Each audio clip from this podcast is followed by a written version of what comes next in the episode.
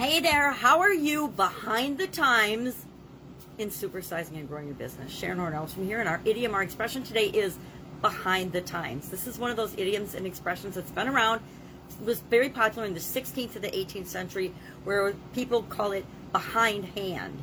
Now, I've never heard that because, of course, I wasn't alive in the 16th to 18th century. And in the 19th century, Dickens, actually in 1846, used it by saying, I'm old fashioned and behind the time. In, uh, I think it was the Dombey and Sons or something, something to that effect. Anyway, Dickens wrote about it, and that, of course, helped it to catch on and mean to be old fashioned, not having knowledge or um, not showing knowledge or sharing knowledge of current ideas or styles or to be outdated or old fashioned. Kind of like my hair from the 1980s, right? I know it's out of style. I've tried different things, but for me, it's in my comfort zone. So as long as I feel comfortable, I will wear my hair old fashioned as in the 1980s. So I was having a conversation with one of my coaching students yesterday. Yep, I, I talk to my coaching and consulting folks on weekends as well as during the week. Whenever they need me, I try to be available. And we were having a discussion about um, his frustration with his business partner. And he happens to be in the real estate industry, which, if you've ever been in that industry, you know how frustrating and fun and exciting and exhilarating and the whole spectrum of emotions it can be.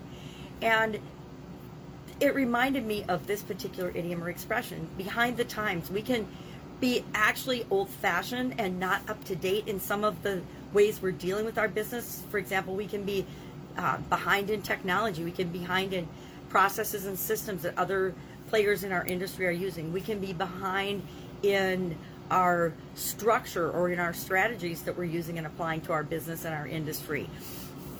But we can also be behind in our thinking and our belief system and operating off of beliefs that are actually holding us back and harming us. How do I know? Because this was a huge one for me a couple of decades ago. I was behind the times in my thinking in that I was shooting myself to death, literally. I always felt like I should be doing something different, or I should be further along, or I should be making dif- different decisions or choices or I should be doing this or I should be doing that. And that my business should be growing faster and all these things. And I was having a similar conversation with this young man yesterday. He was upset about a bunch of real estate deals his business partner wasn't his business partner is much more risk adverse than he is and much more cautious and much more conservative and much more afraid literally afraid and he was upset about the deals that he hadn't done and i i could so relate because I could hear the frustration in his voice and even said, I'm super duper frustrated. And I'm like, I can hear that you're frustrated because he thinks that all of those deals should have been done. Well, if they should have been done, I tried to help him to understand that they would have been done.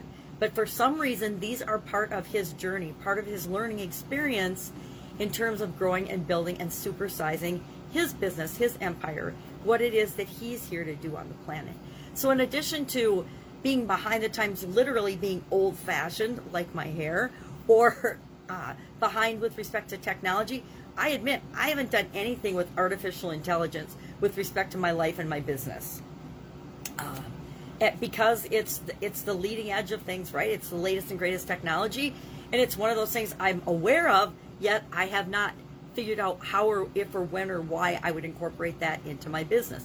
Yet there's other areas where I am on the leading edge of business with respect to building and growing my personal business. But it just reminded me that not only can it be old fashioned in behind the times in what we're actually um, looking at and doing and applying in our business, but we can be behind the times in our thinking.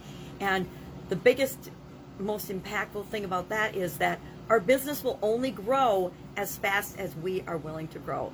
And so part of what we need to do is embrace the experiences that we're having and understand how they are forging us and making us the person we need to be in order to handle that bigger business, to handle those those number of transactions, to handle that amount of volume coming through our business.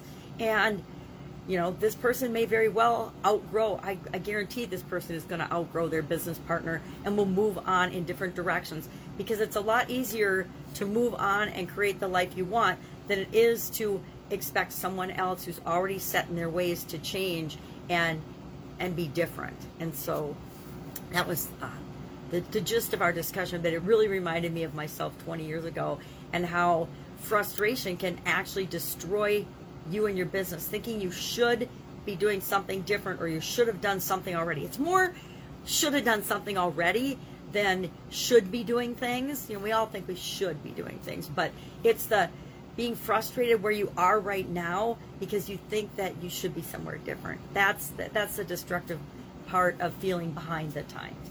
Love to know your experience with this particular idiom or expression. Share in the comments below. Any questions, hit me up. Otherwise, I will be with you tomorrow with another time related idiom. What does it mean? Where does it come from? How might you use it or think about it in your business and maybe even in your life? Have an amazing day, and I'll be with you tomorrow.